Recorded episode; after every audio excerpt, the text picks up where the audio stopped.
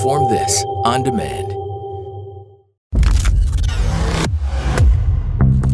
Breaching the fault lines of today. Welcome to Reform This with Dr. Zuhdi Jasser on the Blaze Radio Network. This is Dr. Zuhdi Jasser. Welcome to Reform This on the Blaze Radio Network. This is the place where you begin that journey against what I believe is the greatest threat to mankind in the 21st century, which is the ideology of political Islam. The sense that the Islamists of Iran, of Saudi Arabia, of Egypt, and the Muslim Brotherhood, of the Pakistani Islamic Republic, on and on across the world, the ideology is going to spread unless Muslims, unless the West begins to take sides within the House of Islam. And this is your ability here, I think, your opportunity to begin to hear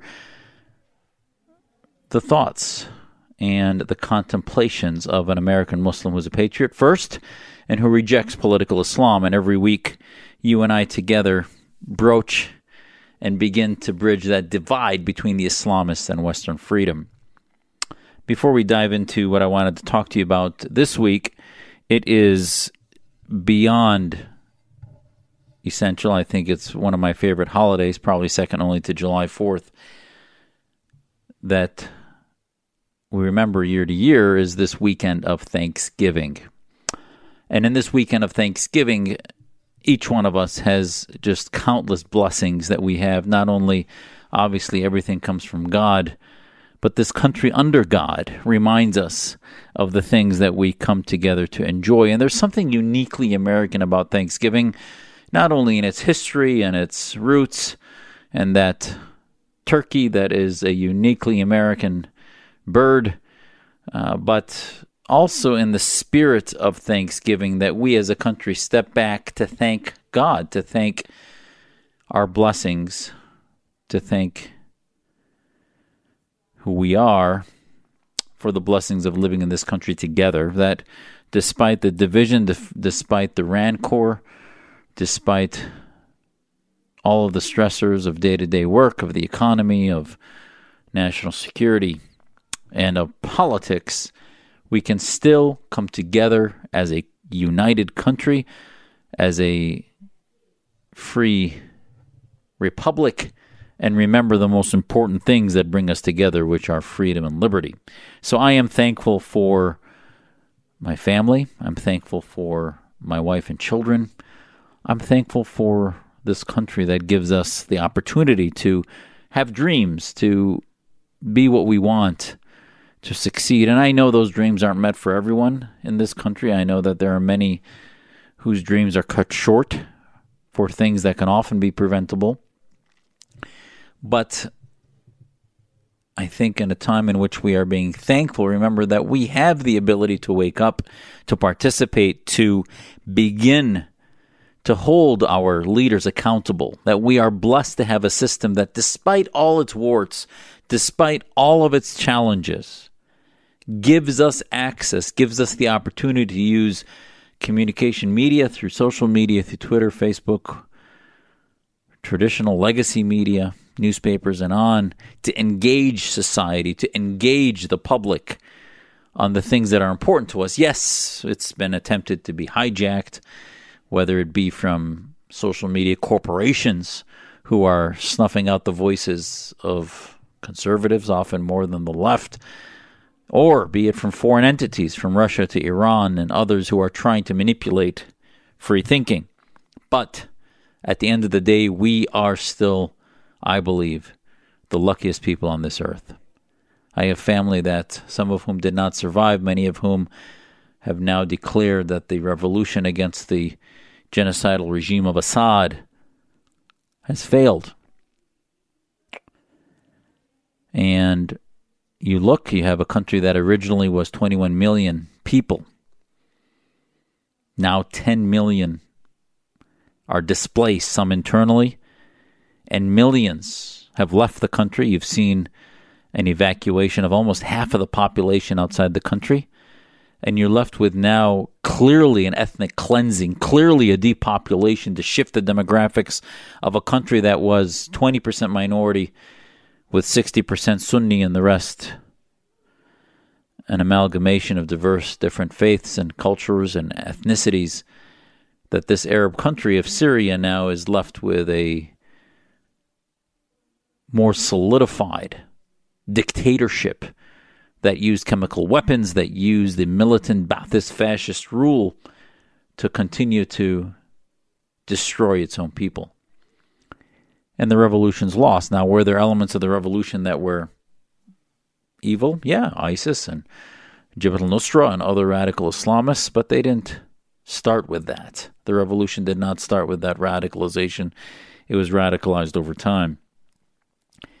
But I'm reminded as we communicate with our family that tells us that they've now tried to go on with their lives and the hell, the the uh, the abyss that has become the Syrian existence. I'm reminded how blessed I am that my parents decided to leave Syria in 66 and come to the United States. I'm reminded how blessed I am to be able to raise my kids in the United States. That despite all the challenges that we have, we are still the luckiest people on earth. And, as Abraham Lincoln said, we are the world's last best hope of mankind. But what does that mean? What does that mean? Every week we talk about that. There's debate about the role of America. What is role? What is America's role in the world?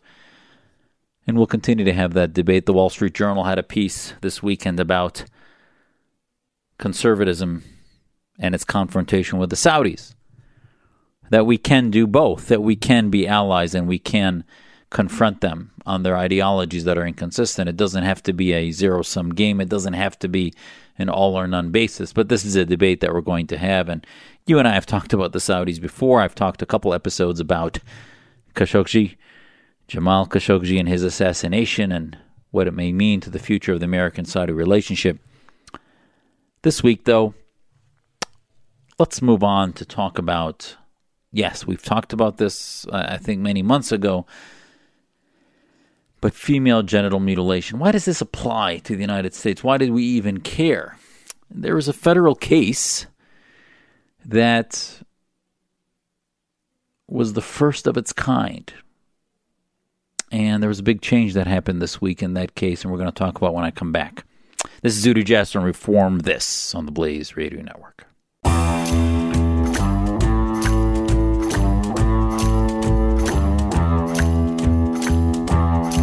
This is Dr. Zuhdi Jasser. Welcome back to Reform This on the Blaze, on the Blaze Radio Network. Um, we're talking about follow up on the issue of FGM, and especially, I wanted to discuss with you a ruling that came out this week by a federal judge, Judge Friedman, in respect to the first of its kind federal case that had indicted two physicians, most notably Jumana Nagarwala for committing acts against nine children that they were able to prove, but there were odds are tens, if not hundreds, of children that were victims that were involved in her procedures of female genital mutilation. I've discussed with you this procedure before.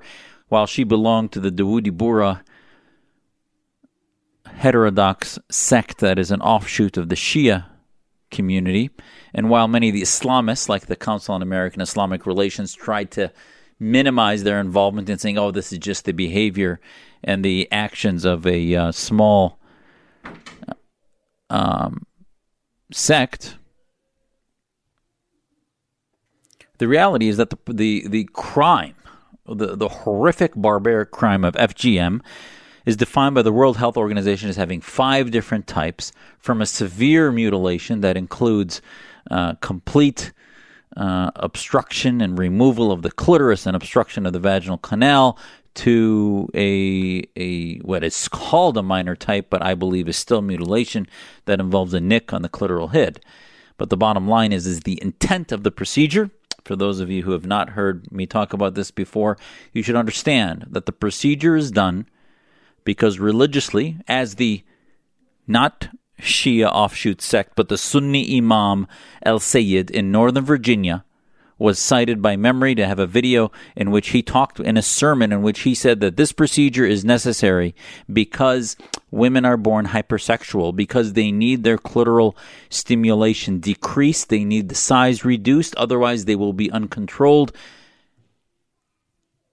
and unmanageable by the Neanderthals of men that these people, these types advocate for. And they're Islamists, they're Salafis who believe in a subjugation of women, and they use FGM as a method in which to culturally reduce their influence, let alone their equality. And this needs to be fought at all levels. And the procedures of FGM are fought in the United States as one of the as one of the bulwarks against the Islamist culture. The Islamist culture that believes that women are not equal, that believes that ultimately women's rights don't come from God, but come from their husbands, their brothers, their fathers. That's where honor killings, that's where the honor culture or the dishonor culture, as westernized Muslims and human beings would call that.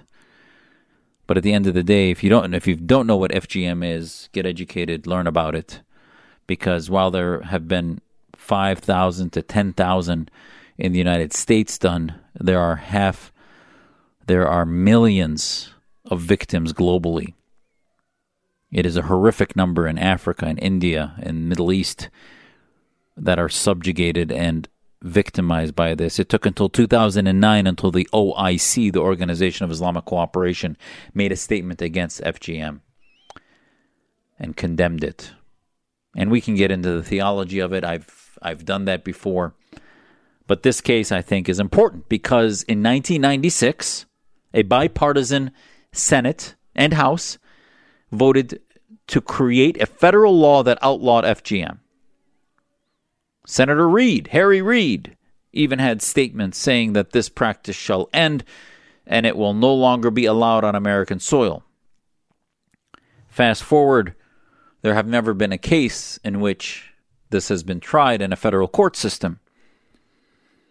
And now, in the past few years, thanks to the work of so many women's rights activists from Sahiyo to uh, AHA, the Ayaan Hirsi Ali Foundation, to uh, Shireen Qudosi's work uh, uh, with Clarion, and so many others, there have been so many advocates against FGM and for women's rights that have begun to act. We've now seen it outlawed in over 25 states that have state laws against FGM.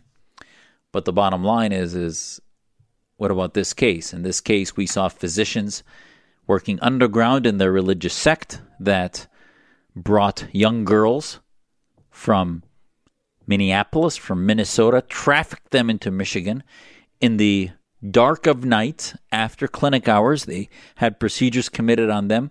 We committed unknown amounts of federal FBI resources to obtain footage to uh, uh, uh, document their subversion of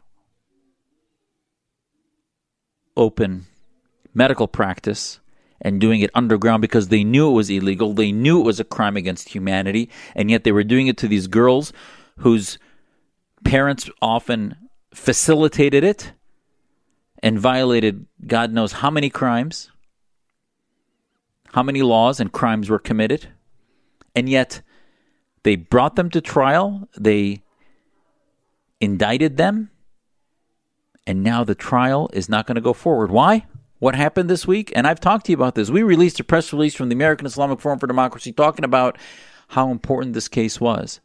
Not only was it important to indict the doctors and then bring them to trial and convict them, the doctors that committed the procedure, but the clinics that facilitated it, the physician that owned the clinic that was also indicted, the uh, uh, uh, parents possibly that facilitated the abuse against their children cross state lines. When you're dealing cross state lines, who else but the federal government can do this? Who else but the federal government can investigate it? And yet this week, Judge Friedman said, as despicable as this practice may be, it is essentially a criminal assault Judge Friedman wrote in his, I think, nine plus page opinion. And why submit an opinion now? He decided to subvert the move forward in a claim because he felt that it was beyond the jurisdiction of the federal government. He felt that the federal law passed in 1996 by Harry Reid and others was unconstitutional. He said FGM is not a part of a larger market and it has no demonstrated effect on interstate commerce since the federal law invokes the Commerce Clause. The Commerce Clause does not permit Congress to regulate a crime of this nature. Friedman explained, according to Clarion Project, that the FGM does not fit into the necessary and proper clause of the Commerce Clause. He said that clause permits Congress to regulate activity that is commercial and economic in nature and that substantially affects interstate commerce either directly or as a part of an interstate market that has such an effect. The government has not shown that either prong is met. Friedman said that the power to ban FGM falls under the purview of individual states. FGM is a local criminal activity which, in keeping with long-standing tradition and our federal system of government, is for the states to regulate, not Congress. And so far, 27 states have done that. Even Michigan has made it illegal, but this was before the crime. The, the crimes against these girls was committed before Michigan made it illegal so it could not be pressed on that. Not to mention that the investigating agency in this case was the Federal Bureau of Investigation. Now, her attorneys have called this a victory, and they even invoked the name of God, saying, Oh my God, this is amazing. We have won. The crime for the FGM Mafia, the attorney for the FGM Mafia said. Now, Nagarwal still uh, faces two lesser charges. She's pled not guilty conspiracy to travel with the intent to engage in illicit sexual conduct and obstruction, and others in the case also face obstruction charges.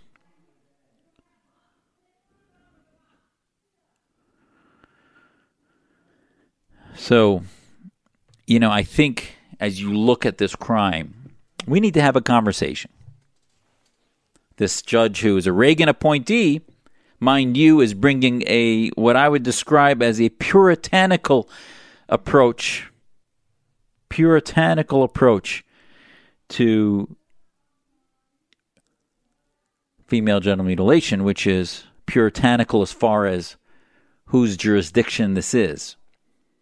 Are you telling me that there's no way that this judge could have given instructions that would signal that future cases may be difficult to adjudicate without sending the message that the federal government could now become a sanctuary for criminals who intend to practice FGM? Are they now sending a signal that FGM is going to be protected by the federal government because it doesn't fall in the Commerce Clause? Terrorism doesn't fall in the Commerce Clause, yet that falls under national security. There are laws about that. Why doesn't that fall in the Commerce Clause? Why? Because it's national security? I, guess so.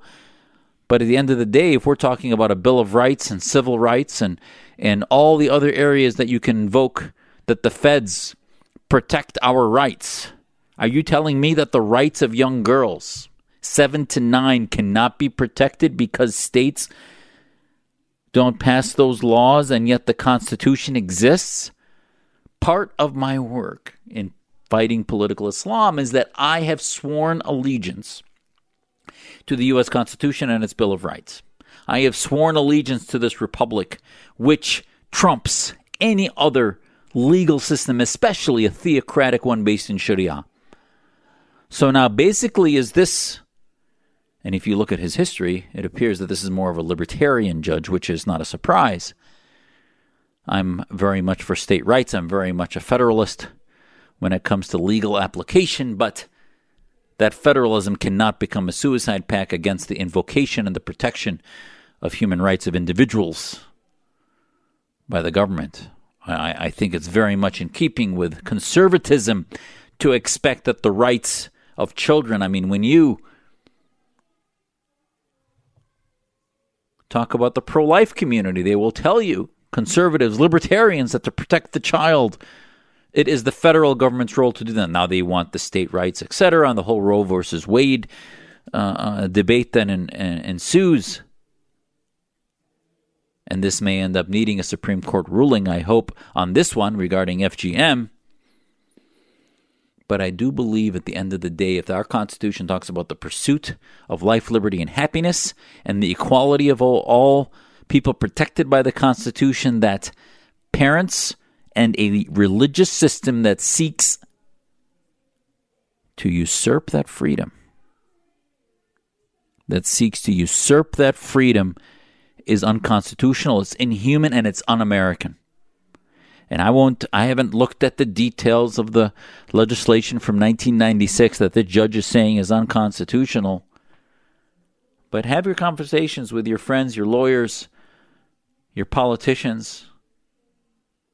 And I hope the federal government now re continues to take this up the flagpole to the Supreme Court because there are aspects to the U.S. Constitution. I get it. Laws against murder, laws against rape are, are, are pretty much local criminal laws that are part of the Fed's books. But when the federal government decided to pass a law in 1996, they decided that because of the early nature and the heinous nature of this crime, but I say early because it had not been aware in some states, that there may be a greater good to having the federal government pass laws that prevent the torture of young girls under the legal protection of the United States. Isn't that a greater good? I don't believe that the founding fathers, in their intent of federalism and the rights of the states, meant to allow sanctuary in various states that did not have updated laws to cover all of the heinous laws that could happen under the guise of religious freedom. You'll remember that you and I talked about what I felt was the erroneous position of Alan Dershowitz on this. Dershowitz had said that he believed that a form of nicking could be a compromise on this under the guise of religious freedom.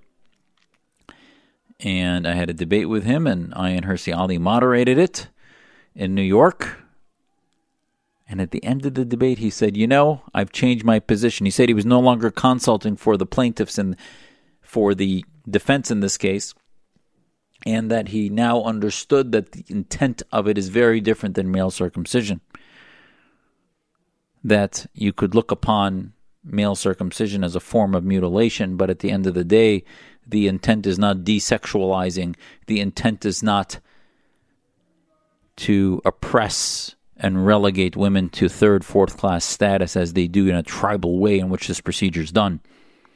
And the harm is far, far greater to women for even a nick than it would be considered to men in male circumcision. So the harm to religious freedom is far less than it would be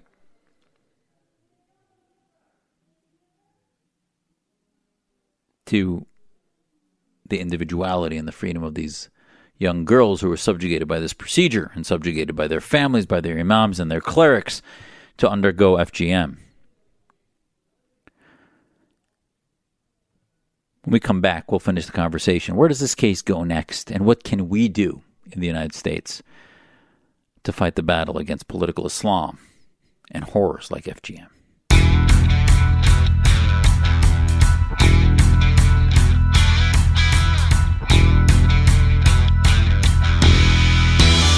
This is Dr. Zuhdi Jasser. Welcome back to Reform This. We're talking about federalism, federal jurisdiction, in enforcing and protecting the United States against the influence of Islamists, against the influence of misogynists that commit acts that the judge admitted in this case is horrific and in fact should be outlawed, but he did not feel that it was within the jurisdiction of the federal government to pass laws as they did in 1996 against FGM. What's the message of this? That FGM, female genital mutilation, a procedure done to remove the clitorises or or minimize the clitorises of young girls that results in scarring and psychological harm in addition to the physical harm severe psychological and mental abuse and desexualization is the intent of the procedure are we saying that the federal government has no role in protecting young girls from families from networks from underground trafficking that's done between states, as the FBI heroes in this case followed this in order to convict these physicians for the crimes that they did. I have to tell you, as a doctor, I'm horrified that these two people that were arrested and are have committed these crimes are trying to get by by saying that they did no harm to the girls. I'm horrified that they're still called doctors, they're still licensed. I'm horrified that the attorney in this case, upon the judge making some kind of puritanical libertarian argument on federalism, which I, by the way, as many of you know, I'm a conservative who believes in state rights, believes in defed- you know, uh, decentralizing the influence and control of the federal government. But I also understand the priorities when it comes to fighting battles to protect our national security from threats and also to protect individuals. That at the end of the day, when my mom went to vote, when when I go to participate in certain activities that are protected by the US Constitution, that the federal system. There's a reason when I went to fight for this country, I didn't fight for my state constitution. I fought for my federal constitution. I fought for my identity as an American, not as my identity as a Wisconsinian, the state I was from. We have to have a conversation that if we are going to defeat ideas, there's a, there's a, a movement called American Laws for American Courts, ALAC and in many of those states, we supported, our Muslim reform movement supported the restriction against the imposition of foreign law into the American legal system. We supported their laws in Michigan, their laws in Florida, to prevent foreign legal interventions and precedents over domestic law. And yes, that should be done on a state to state level. But if the state law is not adequate, and you see something as egregious as physicians who have some federal accountability if they're obtaining federal payments from Medicare or national insurance companies, if they are practicing not only with state licenses, but a lot of other areas in which the protection of these victims could have been looked at. Why not invoke those things? Why did this judge choose this week to preempt the case before it even got close to going to trial?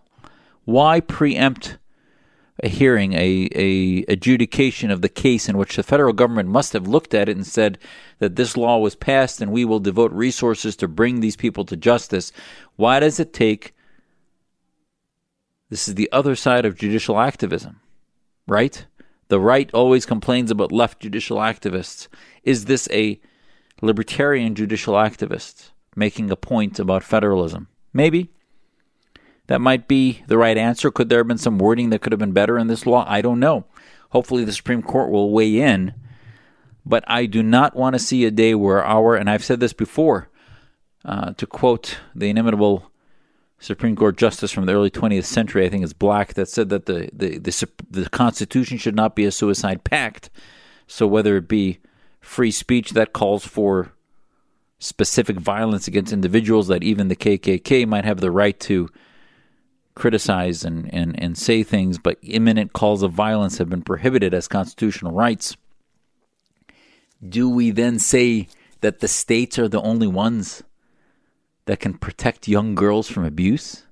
And especially when it involves crossing state lines, in which the federal government would have to be involved unless you want states to coordinate crimes, which even becomes more difficult. So, in human trafficking, you have to involve the federal government, and there must be laws on the books to protect these girls. So, listen. What's the message? Why isn't the news having a conversation about what this federal court said, this federal judge said? Why are we not discussing the limits and why we need federal protections for these girls. That's all we care about. Listen, I don't we can we can dance on the head of a pin about the role and the the place for the judicial federalism, if you will, and state rights, and, and the Michigan law now has corrected itself, but these acts occurred before. These acts occurred before Michigan passed a law outlawing FGM. Now, even if you happen to pass even if this Dr. Nagarwal ends up going to jail for obstruction of justice or whatever it may be, that does not then negate the message that the court will send that the federal government countenances female genital mutilation. That the federal government that somehow, oh, no, but tell them it's just not their jurisdiction. No, that doesn't work. My personal belief is that when I argue against Islamism, the U.S. Constitution is my tool to protect my family and others from the horrors of Sharia various forms of Sharia that now many Muslims will say, "Oh, that's not Sharia. FGM is is extra Sharia." Well, there are imams that think otherwise. So, whose Sharia are you talking about? You are deaf, dumb, and ignorant if you believe that there is no Sharia in the world that doesn't endorse and enforce FGM. Now, we need to reinterpret these things, etc. But I am blessed, as we started at the beginning of the program, I am blessed to live in a country. I am blessed to live in a country that provides me a constitution that trumps any Sharia interpretation across the planet. And if that's going to remain true, we cannot allow judges to expect every state to have details of laws that then count for that versus the federal government.